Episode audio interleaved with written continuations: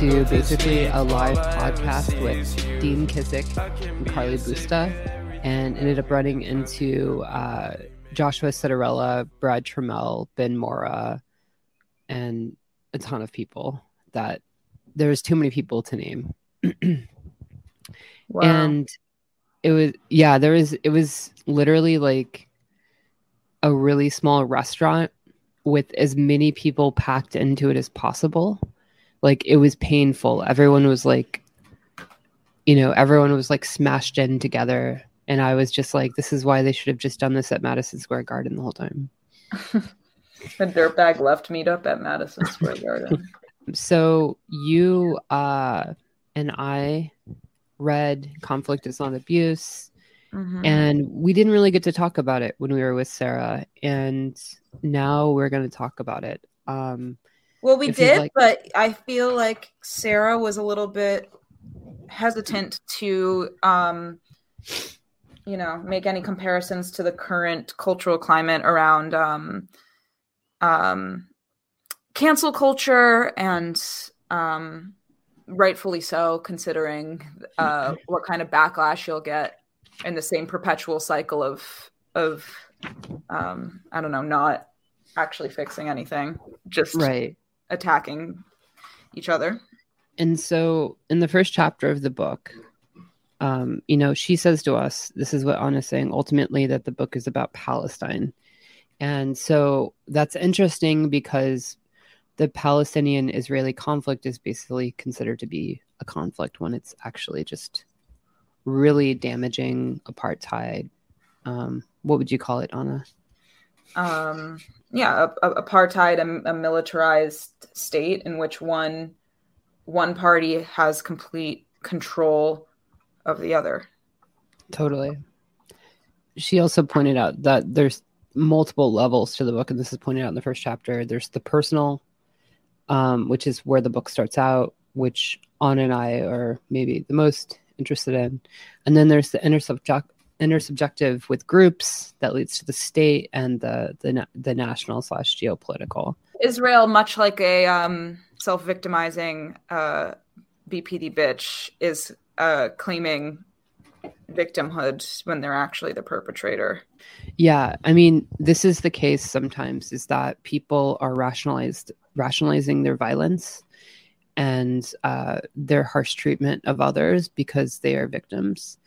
And this is often the reason that I recommend this book to people um, is because uh, they are being harmed in some kind of way. They can't understand that kind of framework, and I think that that's helpful for this book.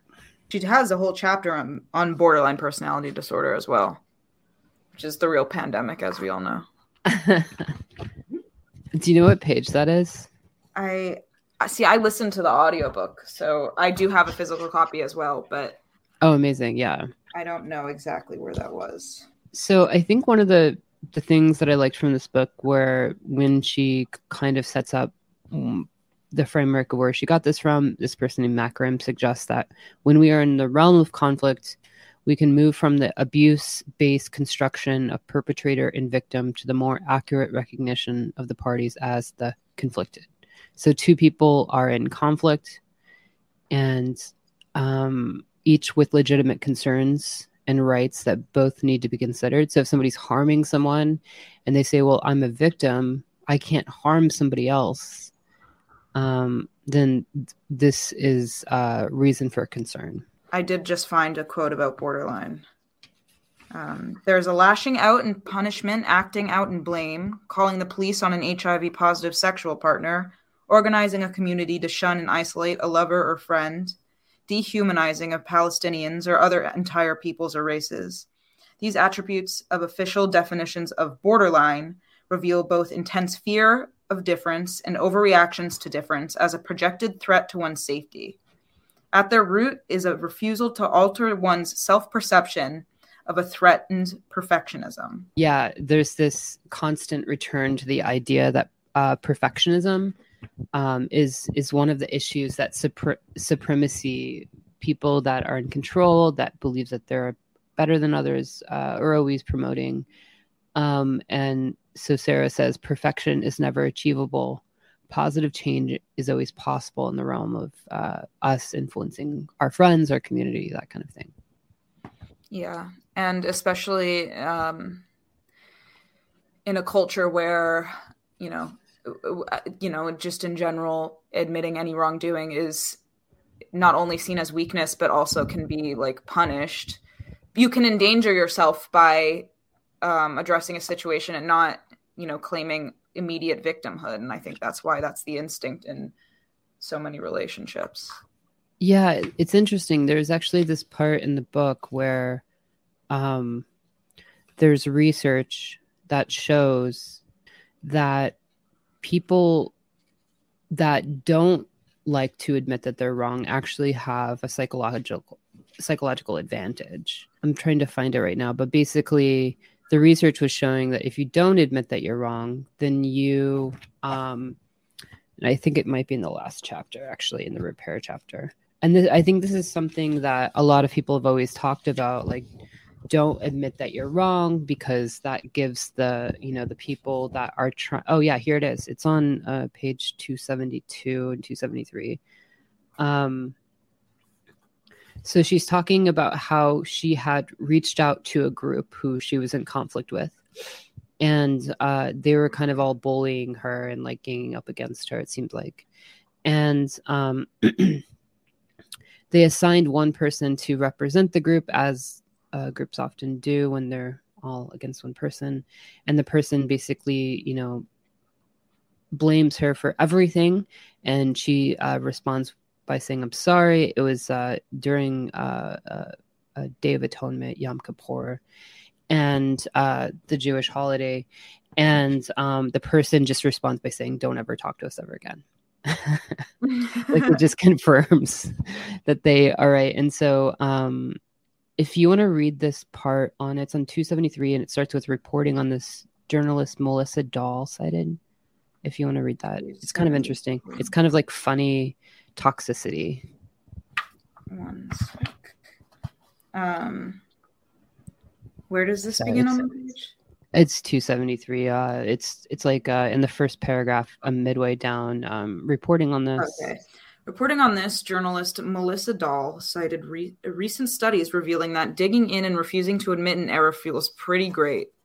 Yes, she quoted an Australian study published in 2013, which found that when people refused to acknowledge that they had made mistakes, they reaped more psychological benefits than those who copped to their errors. That's literally me online. The studies show that people who refused to admit wrongdoing felt greater self-esteem and more in control than those who did apologize, even if they were liars. They were liars. Hell yeah. um, this is insane. Studies show that being a delusional bitch is good for your health. um, yeah. So so i mean there's psychological benefits but i mean you still have to live with yourself right?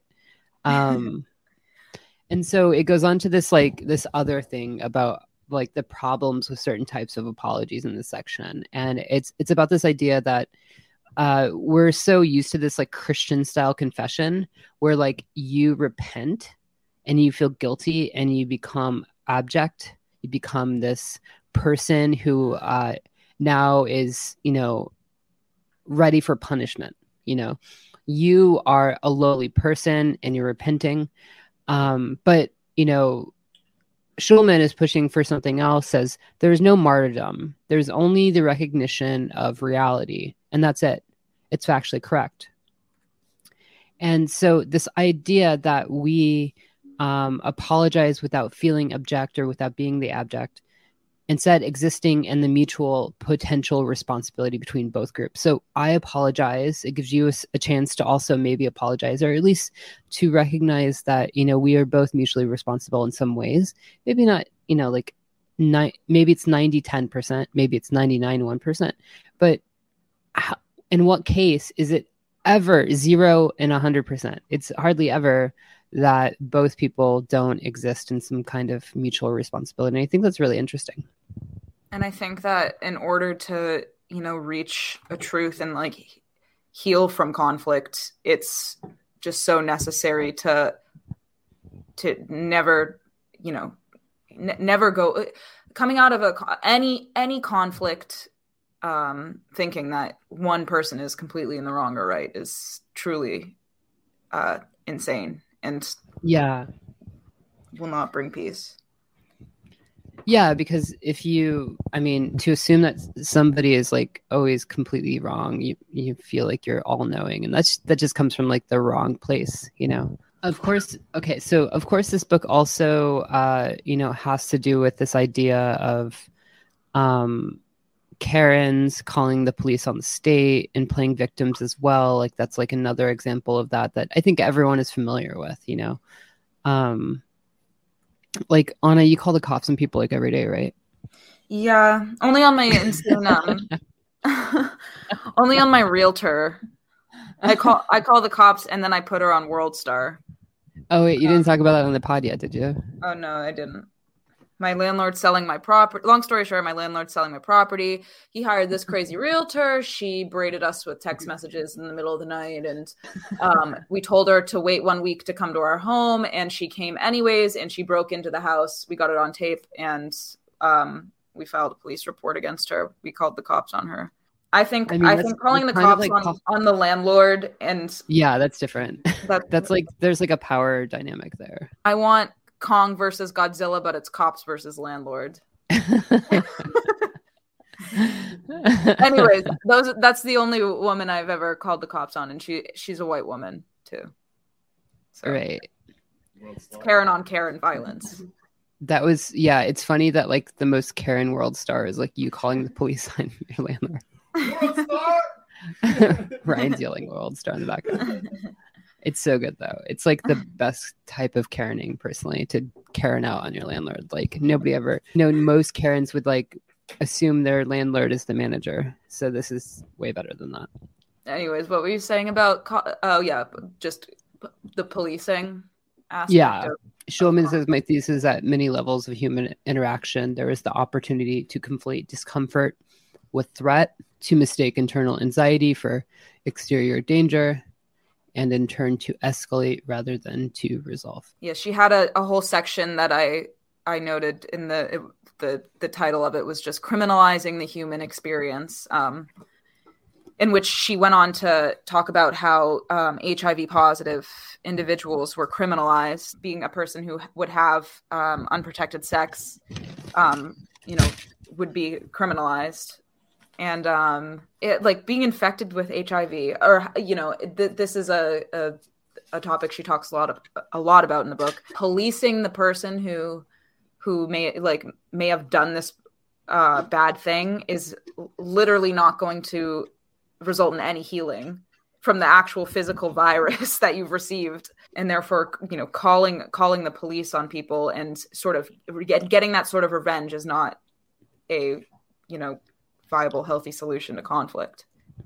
Right.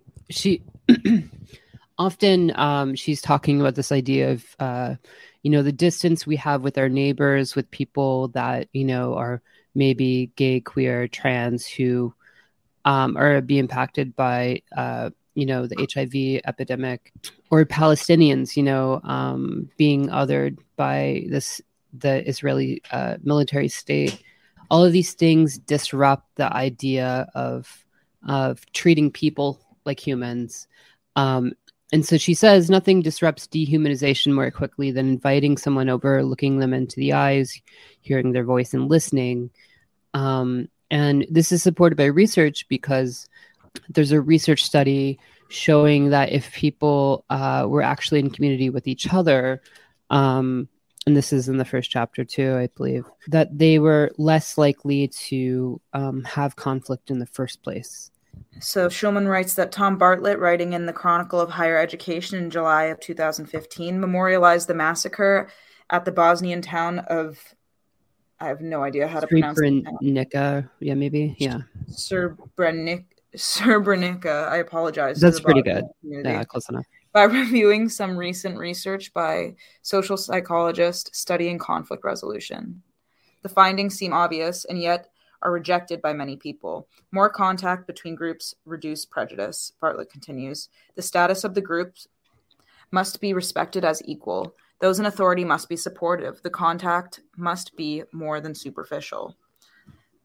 Um, she also wrote that even imagining positive scenarios with in your head, like creating mm-hmm. scenarios in your head with um, g- groups that you may be um, in conflict with, um, it like positively affects the human psychology to sort of be more understanding of the other side. Could you give us an example of that? Uh, maybe in the case of uh, those impacted by AIDS. It's imagining that they're like, like in community with what mean having a friend with AIDS, like uh, you know, like the Republicans and you know even some Democrats, you know, and the like well, the, what, a lot of Republicans right... actually put themselves um, out there by you know having sex with male prostitutes. You know, a lot of Republican men do that as a way to empathize with the gay community. yeah, exactly. That's real immersion right there. Right. Yeah, totally, totally.